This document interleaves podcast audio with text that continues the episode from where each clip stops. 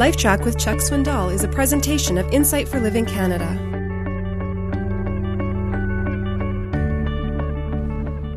Several years ago, James Patterson and Peter Kim released a penetrating book entitled The Day America Told the Truth. It's not a Christian book. Some of the sections in it are pretty raw, a little bit coarse. But it's the result of an extensive opinion poll taken by these two authors, Patterson and Kim. They guaranteed anonymity to the participants who responded to the questionnaire that was sent out. It's a two hundred page volume, actually more than two hundred pages, that extr- that exposes the integrity crisis in our nation. One particular question stabbed me awake. I still can't forget it. What are you willing to do for ten million dollars? The answers that came back are borderline shocking, if not altogether. One person said, or not one, twenty-five percent of the people who responded said they would abandon their families for ten million dollars. twenty-three percent would become a prostitute for a week for ten million dollars. seven percent of those who responded would murder a stranger. Seven out of every one hundred.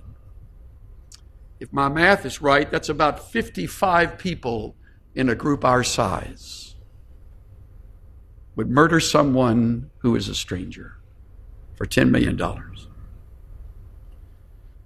In a random gathering of, a, of Americans, seven people would consider murdering you if the price is right.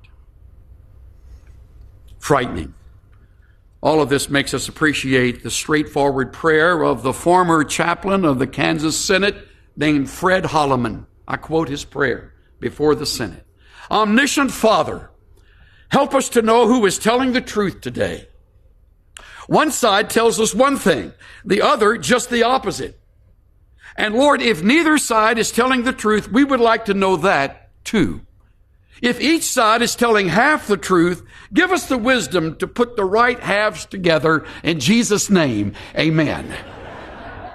By the way, you remember I said he's the former chaplain of the Kansas Senate. Before you start feeling smug, saying, well, I'm a Christian and that makes me in a different category of Americans, I'm going to have to burst that balloon. Uh, sometime after Patterson and Kim wrote their book, Doug Sherman and William Hendricks, son of uh, Professor Howard Hendricks, Hendricks and Sherman wrote a book for Christians titled Keeping Your Ethical Edge Sharp, went through the same process, sending out an extensive questionnaire to believers in America. They built an embarrassing case against fellow Christians based on hard evidence. They came to the conclusion, and I quote, the general ethical conduct of Christians varies only slightly from non-Christians in America. It's an absence of integrity.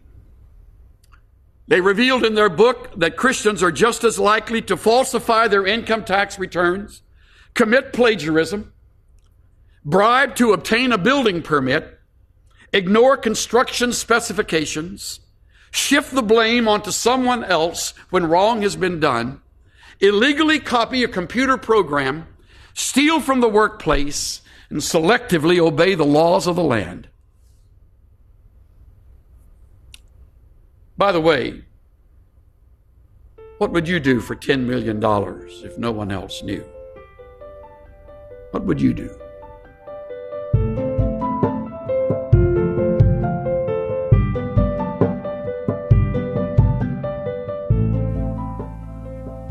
What would you do for ten million dollars? That's a fascinating question. It's interesting how most people find it easier to trust in money than to trust in God. But money brings no satisfaction, only a desire for more. This is Steve Johnson of Insight for Living Canada. Listen to more of Chuck Swindoll's LifeTrack messages at lifetrack dot c a. LifeTrack, where life and truth meet.